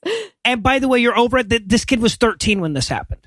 Tight. Oh, really? He was yeah. thirteen? Yep. Oh, my God. And pursuing his dream of being a basketball star. It makes it even dumber, doesn't it? Way dumber. Yeah, in the film, they make him seem much older. Right, yeah, yeah. The actor's much, much older than that, but yeah. When I was thirteen, my dream was eating Lucky Charms as much as I wanted. Wish I had these parents. Yeah, right? So, yeah. So, and then, by the way, so this devolves into a montage for some real dad rehab, damn it. And this includes, central to this fucking montage, him walking on railroad tracks. Yeah. Like, up on the track, like, trying to balance on that, which is incredibly, like, if he falls, he'll die. Yep. That's so fucking dumb. Yeah, he might as well be bouncing a ping pong ball off the soft spot in his head as part of his training montage. Ever bigger balls, yeah. And it's just a tiny note, but at the end, they do that thing that, and a lot of movies do it. It's not just Christian movies where he breaks his cane. And I, why do movies? I break this cane and I burn my wheelchair. Nobody needs these. Yeah, exactly. Like, I don't want to help somebody else with a disability. Fuck those kids. They're not strong like me. They need to pull up their bootstraps. Yeah. Wait, can I ask too, this part that doesn't make sense, and maybe it's just because the montage is like confusing and out of order, but they cut back and forth between him walking on a balance beam, all alone, unassisted, no problem, and literally staggering around with his cane. Yes. Yeah. And I'm like, it doesn't work. It's not like the balance beam magically makes you be able to walk normally. Nope. And then as soon as you get off of it, you need the cane again. But that is the story they're telling me, and I'm very mm-hmm. confused by it. There's also, like, as he gets, you know, because it's a montage, so he's getting better and better at walking on the railroad tracks, et cetera. There's also a point where he's actually literally using a wheelbarrow on the track. Like, he's pushing that on the track along with him. I'm like, okay, wait, so so they carried a wheelbarrow, wheeled one all the way to the railroad tracks just in keeping with the analogy? yeah, yeah. That was for us. That was for Why us. Why did you do that? God damn it, Dad. Why didn't you have an egg and spoon analogy? This thing's heavy as shit. Ah. And to be clear, he's pushing her in the wheelbarrow, the love interest, in the wheelbarrow on the narrow little side of the track. And then they fall and he hits his head. Yeah. Yep. Like, and they just move right past it. Like, this kid falls down and hits his head multiple times when he's not supposed to fall down and hit his head. And they just kind of roll past it and don't say anything. Right. Right. All right, so then we get him, he's middle of the night, it's pouring down rain outside, and he wakes up, and suddenly he can see again, and his vision is good, and it's because of the miracle from God, not all that rehab and all those doctors and all them surgeries. No, it was the lightning cure. But he runs out into the rain to take his first shot of the basketball because we've been watching him shooting and missing the basketball, and I really, really wanted him to miss that first shot, just like, oh, I can actually see. I'm just a little out of practice. Sorry. Yeah, right. Was, yeah, it turns out it it's is raining. Also a lot of it is muscle memory. And also, like, yeah, the whole family goes out with him in this pouring thunderstorm to watch him shoot baskets for the first time. And I so wanted, like, the sister to get hit by lightning and the movie starts over with her needing a surgery or something. She's got to rehab so she can run again or whatever. So, yeah, and, and eventually this devolves back into the montage. The girl gets in the wheelbarrow. It, it's so everything about this is so goddamn Ew, stupid. And don't they kiss or something? I don't want to watch do. Kiss, they yeah. get a, they get dinged by the Dove Foundation for a kiss in this uh, in this they moment. Do. I don't want to watch t- Christian teenagers kiss ever. Yeah. Okay. Well, for any reason. Maybe you don't judge it's, people who do. It's like watch it's like eating it's like watching people eat mayonnaise though in a lot of exactly. ways. Exactly. It's like it's like Okay, both up. Things. I, it feels very judgy right now. So you don't have to you don't have to watch it if you don't want to do it. All right. Well, I'll tell you what, the stakes have now advanced from you can't play basketball to, okay, you could, but it would be spectacularly dumb. So I guess we're pausing for another break while you recalibrate. But first, let me give Act three the hard sell. Will Allie find a personality in time? What the hell ever happened to the sisters' hopes and dreams? Are the three mystery Blizzard guys really the only miracle in this film? Find out the answers to these questions and more when we return for the spectacularly predictable conclusion of Hoovie. Just saying, I support a lot of people on OnlyFans, and you're judging them right now. This podcast is sponsored by BetterHelp. Lulu, doing Kara stuff. Kara stuff is my favorite stuff. Kara! Jesus! So, sorry, did we surprise you? By hiding in the backseat of my car and yelling, Kara, when I got in? Yes, yes, that surprised me. We were looking for change. We weren't hiding. Did, did you know you left one of your Emmys in here? You did. What do you guys want? Change. We just said that. You're a bad listener. Can I give uh, you that so feedback? Actually, while we have you here, we have this new sponsor, BetterHelp. They do like online therapy. Yeah, and we were hoping since you're a brain dentist, you could tell us if therapy works. Okay, so first of all, not a brain dentist. Second of all, yes, talk therapy can be extremely helpful for people dealing with mental illness or just folks who need an impartial third party to talk about what's going on in their lives. Mm, okay, but therapy is mostly for like crazy, crazy people, people though, right? right? Yeah. Like, like, oh no, I'm a toaster, but not super healthy people like me, right? my God, that was so insensitive and not at all appropriate. But Eli, actually just say, right? Therapy is something that anybody can benefit from. And the myth that it's only for people who have severe mental illness, it's harmful. It keeps a lot of people from getting the help that they need. Well, plus with BetterHelp, you can start communicating in under forty-eight hours. And there's a broad range of expertise available, which might not be locally available in many areas. So if you need like a, a therapist who's L G B T Q friendly or secular, they can help you find someone. Exactly. And we've got a special offer for God Awful Movies listeners. You can get ten percent off your first month at BetterHelp.com slash awful. Visit BetterHelp.com slash awful. That's better H E L P and join the over two million people who have taken charge of their mental health with the help of an experienced professional. All right. Well, I'm sold. So uh, where are we going? I'm actually going to see one of my patients right now. Ooh, brain cavities? Eli, for the... You know what? Yes, yes. It, the brain cavities. We're going to work on that. Do it. Yeah, he's got them bad. You guys have brain cavities. What? Nothing. And I think it's time that you get into your wheelbarrow. Well, thanks, Dad. Now, let's get inside. Well, it's just... What is it, Hoovie? Well, I mean, you know that metaphor makes no sense at all, right? Uh, no, because faith. Right. Faith is like getting in the wheelbarrow. That's what you're saying. But like, the story about the tightrope walker is about risk, right? It's it's risky to put your own life in danger. It's not about whether or not I believe in the tightrope walker. It's about whether or not I'm willing to get hurt or die based on the information that I have. Exactly. That that is faith. Wait, okay, so just to be clear, faith is putting yourself in the way of danger based on incomplete information? I mean, yeah. Okay. No, actually, as I said it out loud, I heard it. You're you're a you're a bad father. I am a bad father. Yes. And we're back for still more of this shit. We're going to open back up on Hoovie going to the basketball practice to tell Coach Wilson that he's ready. Damn it! Yeah. Mom and Dad are there for this practice again. But Donovan doesn't want no Toomey on his team. Toomey is the slur I invented for people with brain tumors. So yeah, he, he, doesn't, he doesn't want no Toomey on his team. It's, but I didn't even get this because like the whole point about this was not this kid getting back in shape and learning how to walk again and being able to play basketball physically. It was that he literally is missing a piece of his skull to protect his brain. That's right. The only reason he wasn't supposed to play basketball. That didn't change because he learned the balance beam. No, no, it did not. Well, and then so, okay. And there's a, a scout there, a college scout checking out Donovan, the rival kid that, that angrily chews and stuff. And he's really mad. Be, Donovan is because Tumor Boy is making him look bad, you know? Yeah. He has this moment where he's like talking to the other teammates about it. He's like, oh, he's going to bring us down and I can't afford that. And, and Hoovie was apparently sitting in the bleachers without him noticing.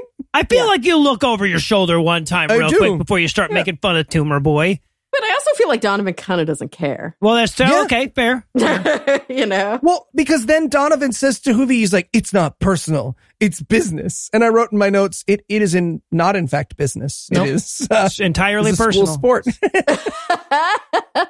And to Donovan's credit, he's like, hey, man, if you get a head injury, won't you die? Yeah. And Hoovie's like, yeah. Well, and Hoovie's like, that's not the point. The point is to have faith. And it's like, no, no, it's that dying. No, the point is the dying thing. That's very much the point. And then he like steps to him and he's like, take your best shot. And Donovan's like, bro, I'm not going to prison for murder. Right. Like, I don't want to do that right now. You understand that if I did that, you would die, right? If I did that and I hit you in the back of the head, you would die? Yeah. That's what you know about yourself. Or if I knock you down. Yeah, right, right. Punch me in any part of my body except the back of my head. Right now. I'll show you. So, yeah, so the whole team leaves, and just Hoovie and Donovan are hanging back, sitting on the steps. Time for a quick heart-to-heart. Yeah. Hey, I'm, I'm sorry we just had an Act three confrontation. No, no, I'm sorry we had an Act three confrontation. Pretty much, yeah. Well, but then Donovan explains, and once again, you know, that the capitalism's absurd failure is just glaring right at them, and they can't see it. He's like, yeah, you know, like I was born in, in inner city Atlanta and I and I have had some problems there, got mixed up with some some bad shit. Now my entire life depends on my high school basketball prospects. It's the only chance I'll have to get to college and, and to and to better myself at all. And we're like, wow, yeah, that's pretty fucked up, isn't it? Yeah, and Hoovie completely doesn't have any empathy here. No. And he's like, but my brain. Yeah. My brain, and this is just like a fun thing I want to do. And the kid's like, no, but my career, you don't understand. Like, I am doomed to a life of poverty unless I am successful right now in this moment. And Toomey's like, yeah, but priv- priv- I just called him Toomey. Oh my God. See, it's catching on. Well, it's not that different from cancel Kara. Hoovie. Everyone cancel her. No, it's not. Oh God. Uh, you gonna, Come you on, gonna... woke mob, help us this, out here. This is your Margaret Atwood hill you die on. I don't know why I'm not allowed to say Toomey anymore. But, but Hoovie literally is like, but privilege. Right. I yep. want to protect my privilege. And Donovan's like, I hate you. Well, Donovan is like, hey, look, man, like I have a legitimate shot at like, you know, going to a good school and getting a good education. And and and Hoovie's like, yeah, but I also had dream of being in the N B A. And it's like, yeah, man, but you're like a a short little white kid with a brain tumor. Like you're, let's come on. Let's, you're five foot nine and your grades are really good and your parents are like really supportive and loving and you'll be fine. Right. You also have dreams of tongue kissing Angelina Jolie. It's just tongue kissing Angelina Jolie isn't your one way out movie. Do you? Okay. Did you also notice that during this whole scene on the steps, this like heart to heart, like bro to bro scene, Hoovie is like, yo, bro, yeah, let's get stop. real yep. talk. Mm-hmm. It's, he goes in and gets a chair just so he can sit in it backwards. Yeah, yeah. yeah, yeah. Right. He might as well put sunglasses on and be like, can we rap for a second, Donovan? I'd love to rap. Should I turn my hat sideways for this? Uh, would that be more impactful? Yeah. So, okay. So anyway, so dad's out fighting fires when mom calls with some bad news. She says, I need you to come home. The tumor is back. I so wanted to pan over. The tumor's just sitting on the couch, right? Oh, uh, or even better, it pans over and the mom has her arm out. She's the tumor and she's stabbed the other mom. Like Terminator two. Wait, that movie, by the way, would be called Tuminator two. Eli, the inside of your it's mind must be the wildest place. Just yeah. Just wow, nothing for the it's not a tumor joke. Okay, fine. fine. I, I'm hey, not, I was, I was I'm enjoying. Not, I'm, just, I'm not even going to try with you for you it's people fair, anymore. It's fair. It's okay. fair.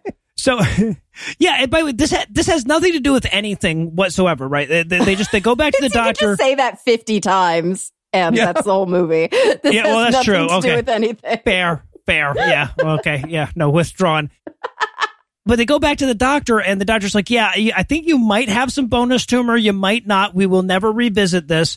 And then the mom is like, so, okay, so what about him playing basketball? And the doc's like, oh, no, that would be insane and stupid. And they, don't, and, don't do that. Right. And then they're like, okay, but then what the hell would the movie even be about then? Yeah. At this point, I wrote in my notes, what's a mother to do? Let her kid play basketball and die, or do literally anything else and not die? Yeah, yeah. And I wrote, dad is more concerned about this kid's zero percent chance of making it as a basketball star than his anything percent chance of literal death from head injury. Yeah. And he's legit fighting with mom about it. And meanwhile, neurosurgeon is just rubbing his hand over the kid's head going, mm, poor prognosis. Yeah. Poor prognosis. It's like, because magic. I don't know. He's not screaming and dying from the touching. So. It's better than I thought. Weird. And then their fucking parade of misfortune ups the ante one more time. They, we get the mom coming out and the dad's like, yep, yeah, both of the horses miscarried at the same time. Just like yeah. some biblical plague has been falling yeah. upon our house or something. And now we don't even have baby horses to sell. Do we know what the dad's name is in this movie? Like, is his name actually Job? Because that would just be too much. It's Jeff, but yeah, it's pretty close. Yeah. yeah, yeah. Uh, and, and worse still, someone from Texas came and arrested the horse for losing the foals. So now it's really bad. We didn't put it in a tiny little horse coffin. So we're going to be in some trouble. Right. And they have this moment, and this happens in all these movies where it's like, what could I have done? Could I have done anything better? And I just wrote in my notes, oh, oh, I know what you could have done. You could have not voted for politicians who upheld a system that would allow this to happen to you under the assumption that it would never happen to you. That's what you could have done. There you go. I know. Call on me. Pick them. But they never call on me. See, now, if I wrote, if those two stillborn foals come back to life, now that's a movie-worthy miracle. Now, fuck three guys pushing you out of the fucking snow. I want... And anyway, yeah, I have higher hopes. and they sell their last horse, and Hoovie's having this moment with the last horse. He's like, sorry, we have to sell you to the glue factory. You see, the free market solution to stuff, actually, it's that's really just about the market. The market is about money and creating more money. For, hey, it's, it's fine. It's fine. You're going to die really quickly. Well, not super quickly, but you'll die in the vast expanse of the universe. You'll die. Yeah. Oh, what do we want? Teaching critical race theory in school? Come on. So, yeah, the number of boy, are they down on their lucks that we get in a row is just staggering. So they're selling their horses and their house, and the fridge is pretty much empty. And, and at this point, Hoovie needs to put his foot down, right? And basically, Hoovie, again, thirteen-year-old kid at this time that this is based on, basically Hoovie says, hey, look, I can also get hit by a bus, but that's no reason for me to never leave the house. I might as well die for the sake of high school sports, right? Only one percent of the people who get COVID die of it, Ma. Trust me. It's fine. Make sure you share a bunch of memes about how rare it is to die. I'm, the Herman Cain Award has actually written in and asked me. Oh, God. So, yeah. So, but he explains that maybe God gave him a tumor so that his family could overcome their fear of him dying of a tumor. Yeah, yeah. Just like Job. Yeah, right, right. It's a weird exposure therapy, but okay. But apparently that's enough for Mom, because this is where she agrees that, yes, he can play basketball again. Yeah. Which I didn't realize she was the limiting factor in this, but all right. Nor did sure. I. Yeah. Yeah. So, and then we do this completely pointless time cut to three months later. This is the dumbest time cut I think we've ever encountered in a movie, right? Because they're not in, like, the playoffs. Nope. I know. Why couldn't this just be the next day? Right. Why couldn't it? It's just a random game. It's just some game. Yep. But for whatever reason, we cut. It's because, like, Dad was sitting there when they were trying to make the movie, and he goes, "But that didn't happen the next day. It right, happened yeah. three months later." Apparently, I feel like, you know how sometimes, like, your your community sets aside, like, a weird day for someone, but it's always like a Thursday in March. It's never during the finals. This was, they were like, okay, we've agreed that the community can come together and chant Hoovie, Hoovie, Hoovie at the basketball game, but it's got to be a Tuesday in September. We cannot do this during March Madness. So, yeah, but he's going to play basketball again. The music is so hilariously over the top that we we get the pregame pep talk from Coach Wilson. Oh, and it's so religious. Yeah. It's so overtly religious, but my fear, because I'm watching this and I'm like, that's ridiculous. It's not really like this. And then I'm like, oh, maybe it is. Oh, it's it's super like this. Well, I, I think he went to a religious school, or this is illegal as all hell, but that doesn't mean it didn't happen. Yeah, but I think that still happens in yes. towns like Normal. And, like, I'm so concerned or confused. Like, are there no kids on the team that aren't Christian? Uh, that they, they no. don't care. They they, they don't, don't care. And the kids are basically just keep your head down. I don't want to get my ass kicked. Yeah. yeah, well, I don't want to get kicked off the team. That's true. And the funniest part is the coach is like, who's in this together? We are. We. We. We. And then they get too fast, so they're chanting wee wee, and you can see all of the actors realize at the same time they're chanting oh, wee wee, so it just sort of good. dissolves into a prayer to Jesus. Jesus, please forgive us for just chanting wee wee. We didn't know what we were doing. Ended and up chanting for dicks. I love to, like, this this movie will be damned if we are going to skip over the national anthem. Thank you very much. So oh, we yeah. sit through it. Oh, yeah. If you thought my religion was annoying, wait until you see my patriotism. Mm. Hey, we've gotten half of the Christian nationalism out so far, but uh, yeah.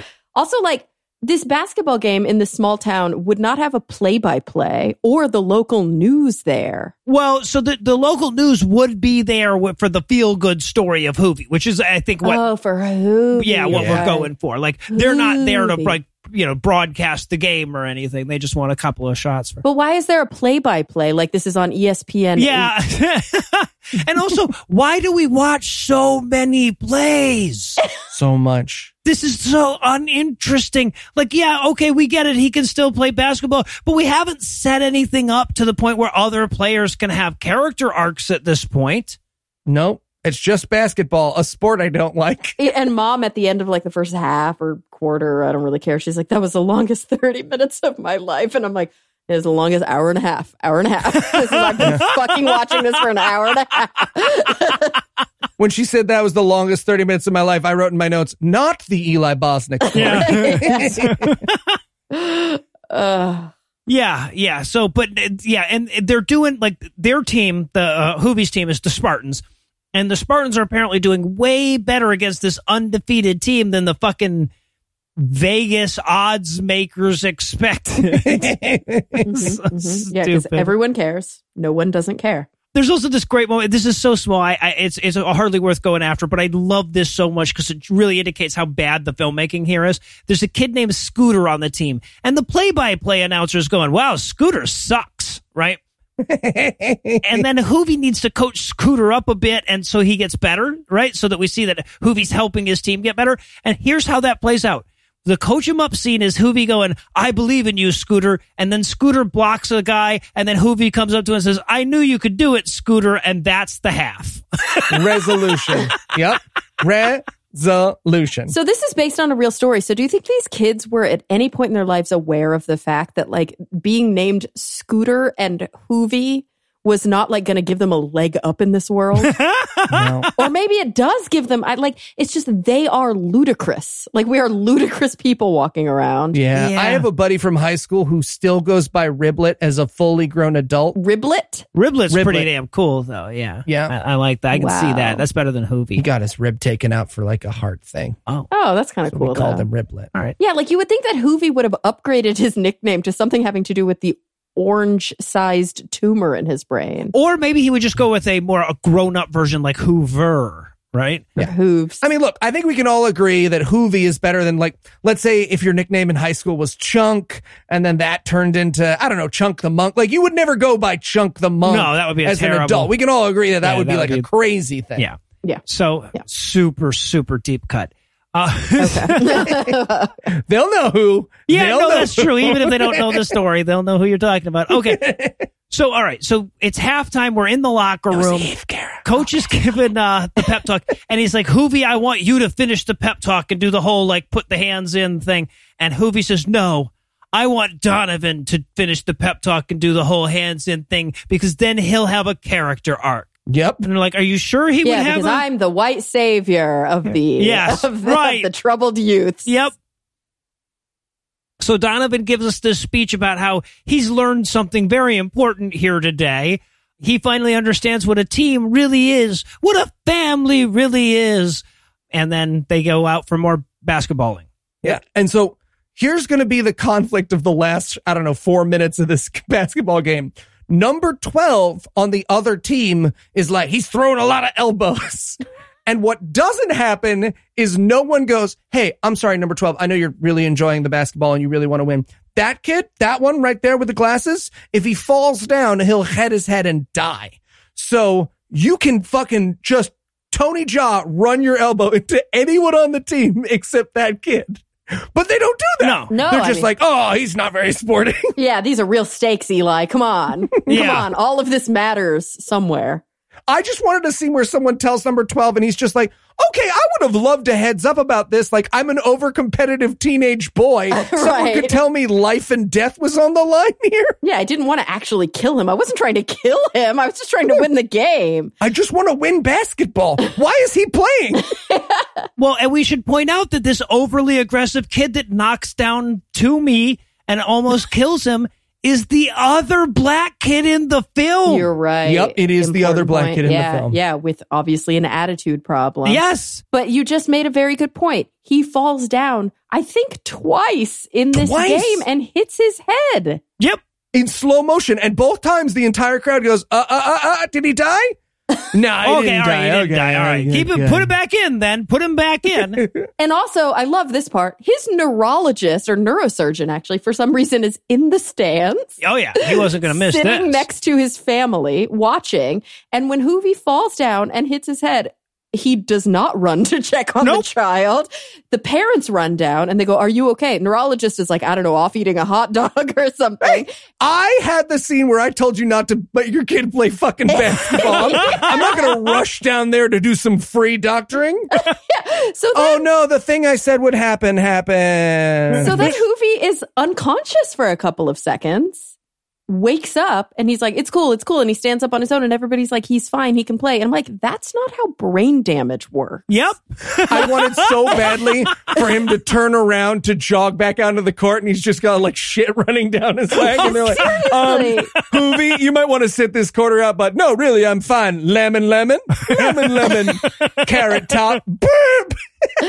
It's so bad. Like, this kid is probably really seriously injured. He needs to see a neurologist. But his surgeon's just sitting there in the bleachers with a thumbs up. Going like, I am midway through this hot dog. I don't, it's not like I have a plate to put it on. I bought nachos. The cheese does not stay warm. I'm not coming back here no, he's to li- cold nacho cheese. Fuck you. I told you guys in my office. Yeah, he's literally like, you've got this, air bud. This is great. There's no rule in the rule book that says tumors can't play basketball. All right. So, yeah. So the coach is like, all right, this was a terrible idea to put you in. You just fell down and all, everyone in the stands was like, oh, fuck, coach just killed that kid. So I'm going to put you down on the bench for at least the last minute of the game. Right. Mm-hmm. And Hoobie's like, no, coach, I can keep playing. And so he's like, all right, well, in that case. To be fair, if the last minute of this movie had just been Goofy sitting on the bench, like, having a Gatorade, like... in slow motion.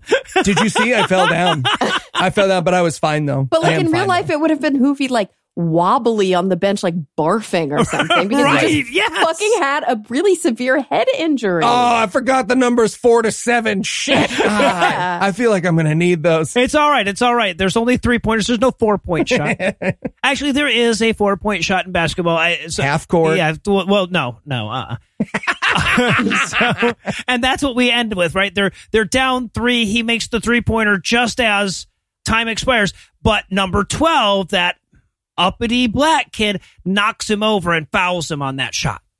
Right? Yeah. And once again, he falls and hits his head. I like. I'm like, you know, if he just fucking black swanned his way out of this fucking movie, at least it would have a good moral at this point.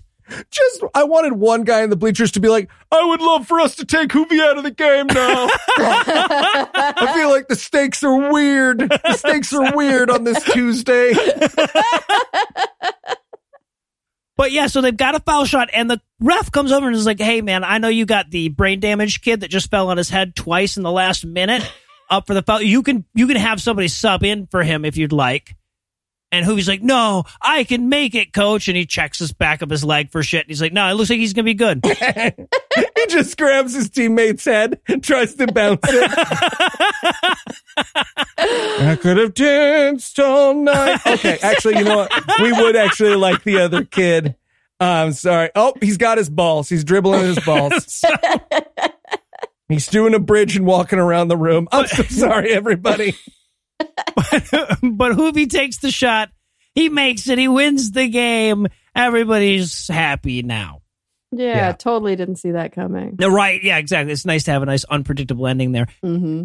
So then we back out. Of course, we've got to make ninety fucking minutes here. So we back out to mom's bullshit motivational speech, right? She's wrapping that up. Oh, yeah. She's like, you know, sometimes you just got to get in the wheelbarrow. And I'm like, no. Yeah, she's still talking about the wheelbarrow. And at this point. No, you don't. In in neither neither in this story that you're telling me now or in the analogy that that's a story about, nobody got in the wheelbarrow. No. The guy still made it across the tightrope. There would have been no reason to have another human there. You put your son in the wheelbarrow. Barrow, if, if we're carrying the method. Well, and, and even in this movie, when somebody got in the wheelbarrow, he fell down and almost died. Mm-hmm. You're right. Yeah, he made it about one and a half seconds of walking yes. in the wheelbarrow. but but mom's takeaway from all of that is sometimes you got to get in the wheelbarrow because believing makes something possible. And I'm like, that's not how possible works. Yeah, she literally said faith makes it real. And I'm like, yeah, the brain damage. That is well, yeah. the brain damage much more tangible. It's true. Oh, for fuck's sake. And then the best part of the whole movie. I'm yes. so excited. Oh, my God. Mm-hmm. yes. So we're going to get a we have like real footage of the real Hoovie playing in that meaningless high school football game where he almost died several times. And then the movie gives us the Breakfast Club close. Mm-hmm. Sure does. So it goes, it starts off by saying, Hoovie went on to live his dream of playing college basketball. Don't ask where, don't be a dick. There's no, it doesn't matter. It's at college is where. His sister, who's very important to the movie, is a mother. Oh my God. Yeah, right. Who it literally they say that. Like Hoovie went on thing. to be a dad and Jen went on to be a mom. I'm like, what a fucking failure do you have to be before they have nothing else in your Breakfast Club club? Okay, you know what? I went on to be a podcaster isn't better. So, okay, never mind. Never mind. But then, just to make this thing fucking Requiem for a Dream levels of depressing. Yes. It comes on and says that mom and dad, they did lose their farm, but then they went on to sell Amway. So it's just yep. vitamins. They they did well with company. a supplement company. An M L M! Yes, there Jesus. is literally nothing more Christian than a multi-level market. They, got, they yep. got rich with an M L M. Yeah, and you know they went to everyone in town. They were like, you know that our su- yes, there's right? nothing that helped him more when his eyeballs were facing two different directions than these Thrive shakes. Didn't you love them, hun? Yep, absolutely. You know, yeah. Right. They literally made the claim that Ruth is now one of the world's most sought out speakers. They said that. Yes. They said that about the mom. No, she's not. No. No. Just her and Malala sitting backstage at the TED Talks. What did you do, kid? Did you have to sell your farm? Barack Obama's just like, oh, it wasn't really that big a deal what I did. What uh, you you uh, you sell Thrive? Is that? That's nice. And like she's telling the whole story to Obama backstage, and he's like, "Why did why didn't he just not play basketball?" I'm still really confused about it. Seems really dangerous. You know, I wanted to go on and play uh, N B A ball too. I was way better than him, and I just recognized at a certain point that you know that takes an enormous amount of. You know, never mind. It's fine. All right, so th- I guess I th- I feel like the closing question is pretty obvious. Now that we've gotten all the way through and we're outside of that movie, in your expert opinion, is the moral of this story malignant or benign? So get this, you guys. I did some some Googling. Oh, really? I don't usually do the Googling, oh. but I did some Googling. Guess where I think most of this family's money came from? Where's that? Where? So I feel like I know, and I'm so excited. I think you do. So a federal judge awarded the family like, a, let me see, half a million dollars in a settlement because on May twenty-first, twenty twelve, this family took a producer to court. The producer was named Christopher Eberts. He ha- he made Lucky Number Slevin and Lord of War. Okay. Great movies. He defrauded the father in this family of six hundred fifteen thousand dollars because he promised him that he would make a movie about his son, but he needed the dad to invest in it. Really? Yes. Yeah, so the dad gives this producer over the course of, I don't know, several months, all of this seed money. The family ends up going bankrupt and everything's again. crazy again. And then the guy just like cuts and runs. And he's yep. like, we're not making this movie. Shit. Yes. And in the one article you can find about this, their lawyer is quoted at the end being like, I don't know how much of the money we're going to recover. He declared bankruptcy. Oh, Jesus Christ. Yeah. And I love this. At the very end of this article that I read, it said the movie Hoovie was later produced by Echo Light Studios with no budget for advertising and distribution. And that was the last sentence. Oh, it's even yep. worse than that. The, the movie was distributed through like Christian schools and churches. So, like, yeah, there, mm. there, there was never even a theatrical release for it. Yeah. Woof. Wow. Whoa. Just Hoovie bringing his phone, playing the movie and into an empty theater. In theaters now. Sir, you need to leave. We're trying to play the adventure. Sorry, I was just, I'm going. I'm going. Okay. I also, Don't hit me in the back of the head. I'll die. I also wanted to know what was up with Hoovie. Like, is he around? And no lie, he's on Twitter, you guys. He he's sure an is. insurance salesman, yeah. Yeah, he's, he's on an Twitter. Salesman. And his um he has like sixty-five followers or something like that. It's really sad. And he's at Hoovie Inspires. I oh God. To be fair, he does inspire me. Only the sixty-five people, but he inspires them. Oh, fifty-seven. He has fifty-seven. fifty, oh wow, he's lost a few. Don't, hey, hey, podcast listener, don't tweet mean shit at Hoovie. Okay? He's not playing. He's not playing the game. don't tweet mean shit at some insurance salesman in Idaho. Well, and to be to be fair, he he tweeted about five times all in twenty fifteen, I think, right when the movie came out. Okay, yeah. I think you're probably yeah. good tweeting mean shit at. Um, d- d- still don't. Like, don't. But, yeah. But oh. yikes, yikes. Give us Vulgarity guys. For Charity money and I will tweet it. Yeah, yeah that's better. I I'll like do that it better. For you. Just conduit that. Ugh. All right. Well, Kara, thanks again for hanging out with us. And uh, listeners, if you'd like to hear more from Kara, look for the Talk Nerdy podcast wherever you found this one, or check the show notes for more info. And, well, that's going to do it for our review of Hoovie. That's not going to do it for the episode just yet because we still need to sneak back into your feed next week. So, Eli, tell us what's on deck. We'll be watching the Christian M M A sports-tacular that is The Favorite. What? Okay.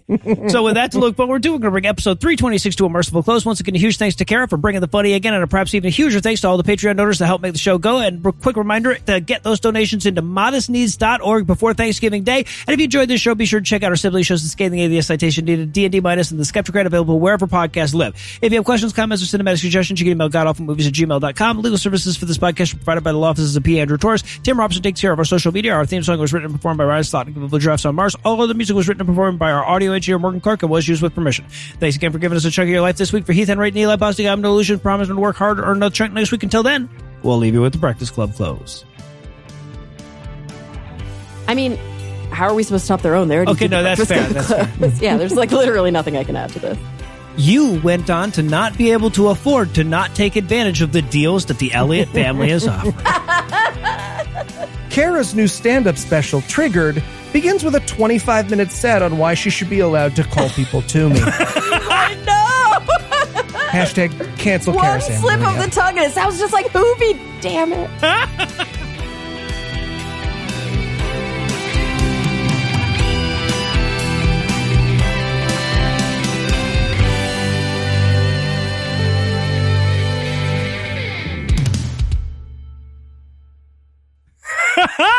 You like my Patrick Warburton? You nailing it.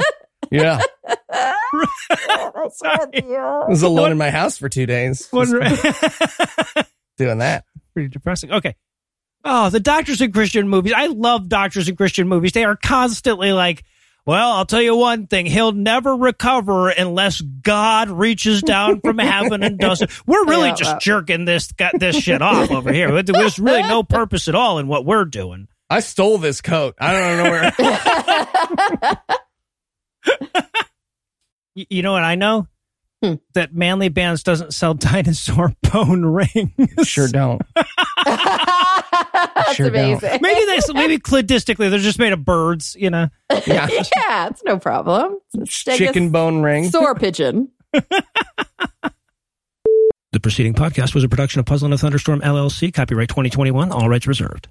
Let's talk about Medi-Cal. You have a choice, and Molina makes it easy. So let's talk about making your life easier, about extra help to manage your health. Nobody knows Medi-Cal better than Molina. Visit meet molina c a dot com. Let's talk today.